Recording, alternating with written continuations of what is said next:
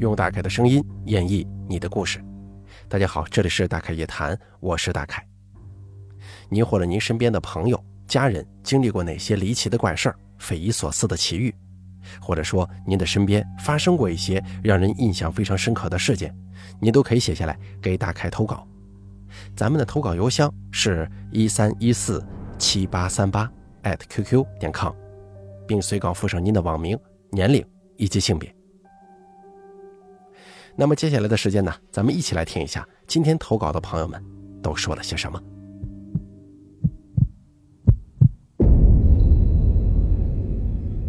第一位投稿的朋友他是这么说的，他说：大凯你好，我生长在云南，是一个土生土长的云南人，我姓邓。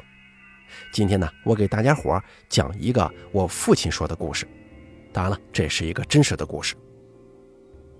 说故事之前，我先介绍一下我的身份。我是一个民间道士，也就是师承的法教法脉。我们这个教派呢，有个明显的特征。以前前辈们打猎的时候，都会祭祀一下山神祖师，以求入山打猎能平安归来，能够多打获一些猎物。说到这儿，想必大家也都知道了，我们是梅山派。那为什么又说我是一个道士呢？直接称法师或者师公、道公不就行了吗？其实啊，这个法脉呢是祖祖辈辈一直延续下来的，咱不能到了我这儿就断代了吧。然后我个人的话，除了法教，我还会其他教派的法，最喜欢最擅长的当然就是大家熟悉的天师符箓。我经常会看到网上有很多结缘天师符的，有时候我就会想，这些人十几分钟就可以画几张符，那这符到底灵不灵呢？无从得知，可能学的不一样吧。我自己平时的话，一个小时最多也就只能输几张，因为真的很繁琐，也很严谨，容不得半点出错。其他教派的法，比如神霄、清微等等，多多少少会有涉及。我想趁年轻多学点，迟早会有用的。至于哪天用，只是时间问题了。咱们今天呢说的这个故事背景发生在六七十年代，大家也都知道那个运动啊，破除封建迷信，打倒牛鬼蛇神。那个时候，我们村的村长是一个四五十岁的中年人，至于姓什么我没问。破除封建迷信嘛，从领头的开始实施执行，那也没办法呀，谁叫他是村长呢？然后村长就把村里搜集来的法本、经文呐、啊、等等带头都给烧了。大家知道，不论是道士还是法师，法本或者经文那是万万不能烧的。结果烧完两天不行了，他躺床上起不来了，奄奄一息呀、啊。家人想，这怎么着啊？找大夫呗。那个时候条件还很落后，谁家有个啥病，也基本都是村里的大夫给看看，喝的药也大多数都是草药。这下子大夫也给看了，药也吃了好几天了，一点好的迹象都没有，还是跟之前一样，可以说是命悬一线。这个时候就有人提议说，大夫看不好，那不如啊找个明白人给看看吧。找谁呀、啊？找师公。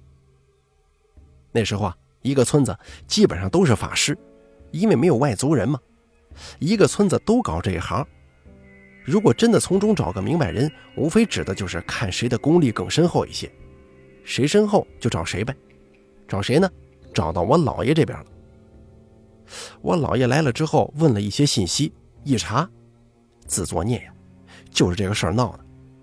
烧经书这事儿惊动了阴界了，那魂魄被带到下边去了。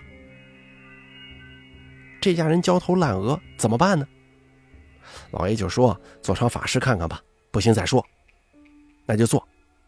结果呢，做完了几天过去之后，还是一样。这时候这家人又请我老爷过去查，我老爷一查，还在下头呢，这法事没用。我们这边查事怎么查呢？就是类似通灵，但又不是。那没办法，只能下阴了。本来那天是七月十五，鬼门打开，下阴是最忌讳这种日子的，万一搞不好回都回不来。可是今天的事情真的很紧急，人命关天，冒险一试吧。老爷就叫村长家里去请另外一个施工过来，因为这个下阴法得两个法师一起配合才能完成。老爷负责下阴，另外那个施工负责烧纸钱，以打通这一路上所有的关卡。而这一路上阴府的小鬼兵力收了钱自然不会找事儿，可见对烧纸的施工要求是很高的。如果哪一个关卡钱没烧到位，压根儿你就不知道这个下阴的法师能不能过得去。迷迷糊糊当中过了好一会儿，老爷眼前看见东西了。只见那是一座独立的房子，这房子外形犹如古时候的衙门，边上有阴兵来回巡逻。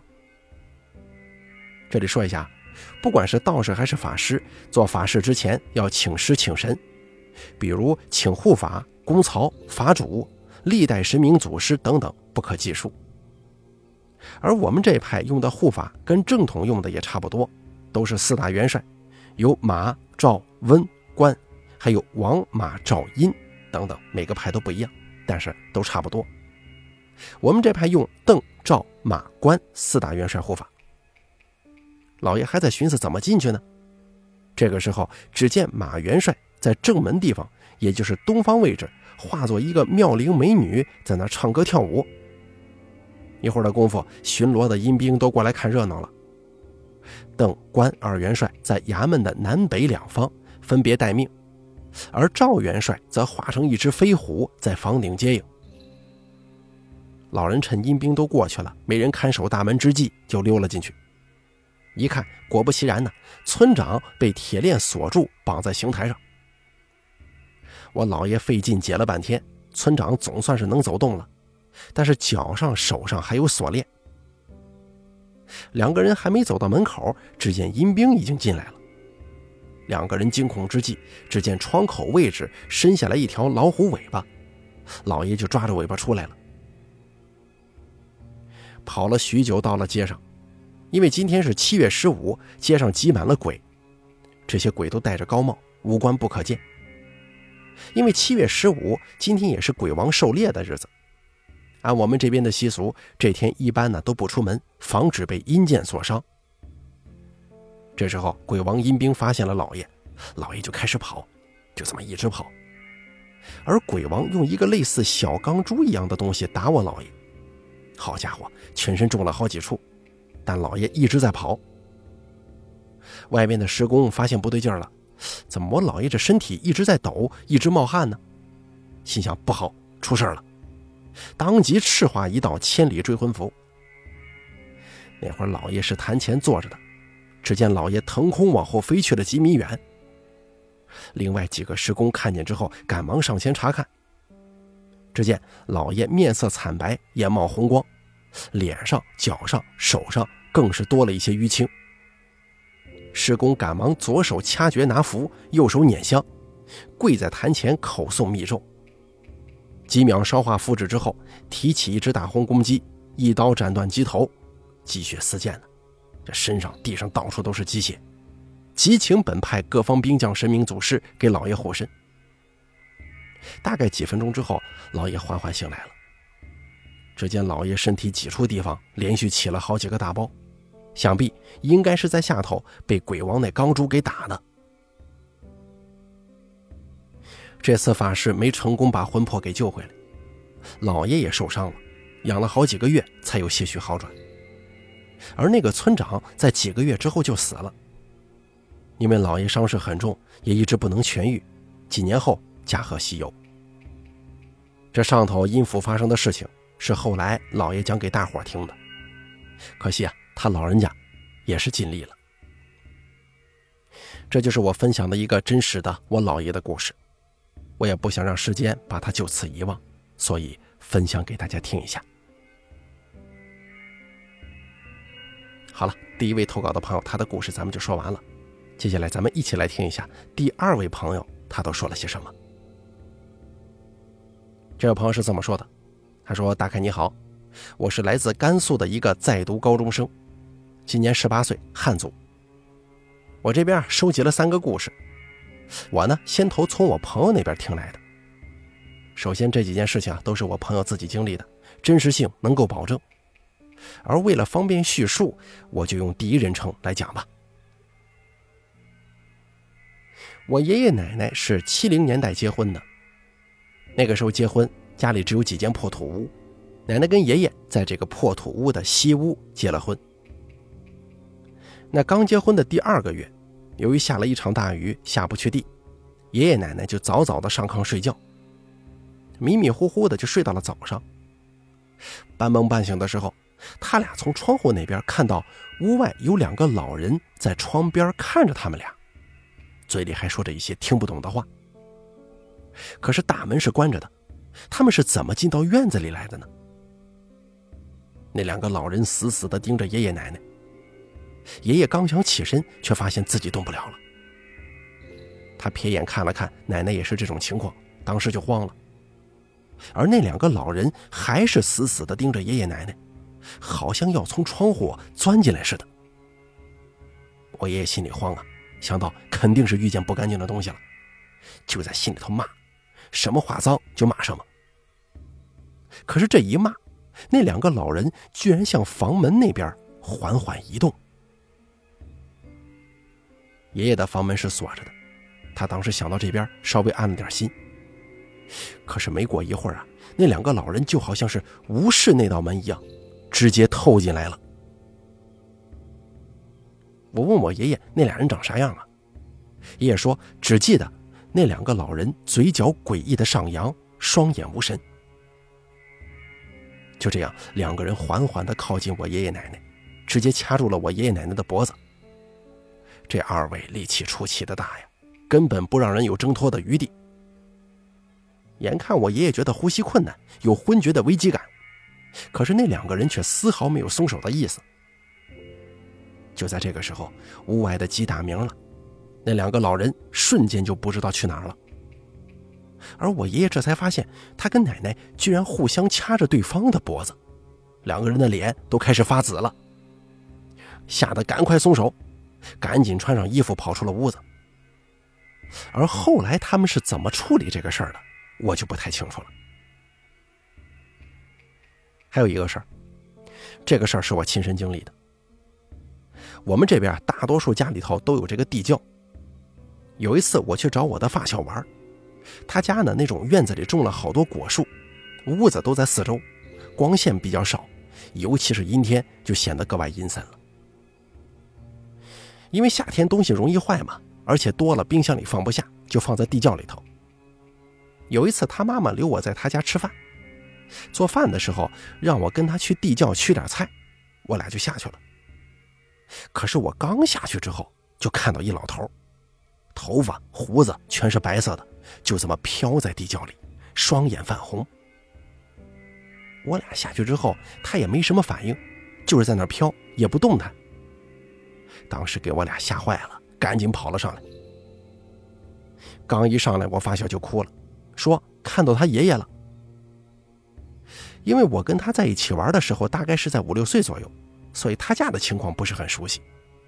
我说你什么时候还有个爷爷啊？当时八九岁嘛，啥也不懂。然后他就说那是他爷爷，哭着跑去跟他妈妈说了。我当时也是吓得半死啊，尤其是那一双泛红的眼睛。虽然他老人家没做什么，可是特别瘆人呢。没一会儿他妈妈就来了，下去看了看，啥也没看到，就训斥他胡说八道。然后我就说阿姨我也看见了，他妈这才相信了几分。因为比较迷信嘛，所以就找了个先生来看。我们这边管看事儿的人叫阴阳，人家一来就看出问题了，说坟那边不太对。结果他家里人去检查的时候，发现坟包那边塌了一块，露出个棺材板儿。一看这个，那还了得呀，赶紧用土填好。弄完一切回到家里开门的时候，突然从家里窜出来两三条小蛇，也是给吓个半死。可是我们这边蛇很少很少，几乎看不到。后来好像是又做了一场法事，不过这具体怎么做的，年龄太小就记不住了。好了，咱们本次大开夜谈做到这儿就结束了，感谢大家的收听，也感谢这两位投稿的朋友。这位姓邓的第一位投稿的朋友，他说的这个事儿，哎，真有点那种玄幻小说的感觉啊。不过不得不说啊，咱们大家也听了不少的这个容嬷嬷呀，或者说是妙珠见闻录，也确实是有一些能人能果音啊，或者怎么样的。当然这个没什么科学性啊，咱们就当是玄学故事来讲吧，来听也可以。确实有一些民间的法教啊，或者说法派的一些师傅，哎，本事确实不小。这个呢，我听这个呃赵小志说过，这个好像叫手艺，哎，人家会这个，并且呢以此为生，哎，干的就是这个活。哎，确实有很多人非常精研其道，哎，做一些事情也是手到擒来。不过呢，最后还是没能把那个村长的魂魄给从底下提上来。不过、啊、我觉得这个村长也是有些太莽撞了，对吧？你上来就焚烧了这个法本，还有这个经文。要知道，对于这些法派师傅来讲，法本它就是意味着传承啊。比方说，从法本上能可以看出师承何处啊，对吧？并且法本上也一定会记载着一些术法的怎么去做啊，怎么摆坛呢、啊，或者怎么样的。很重要的，这可以说是一本呃，怎么说呢，操作指南了。你把人家吃饭的家伙事给烧了，哎，搞不好以后就断了传承啊，或者怎么样的。这个可以说是一个非常大的事件了。我把你书本给你烧了，你怎么学呢？对不对？这个就会变得很难了。咱们第二位投稿的朋友，他说的这个故事给我吓坏了。我当时念这一段的时候，我整个后背都有点麻酥酥的。哪一段？就是窗户那边站了两个老人的那一段。太吓人了，我的天哪！还慢慢的移动，瞪着眼睛看你，不用开门，穿门而过，直接进到你的面前，还掐你脖子。哎呦，大概读到这边的时候确实吓人，并且我录制这个故事的时候是二十三点四十一分。哎呦，再配上这个漆黑的夜晚，太吓人了。好了，咱们本期大凯夜谈做到这儿就结束了，感谢您的收听。如果您也想给大凯投稿一下您的一些经历呢，请记住以下三个投稿方式：第一，关注大凯的微信公众账号大凯说，发送聊天信息给我。第二，加大凯的 Q Q 投稿群四群五四六七六八六八四，把你想说的发送给群主就可以了。还有第三种投稿方式，把您说的发送到邮箱一三一四七八三八艾特 Q Q 点 com 就行了。我在这儿等着您的投稿。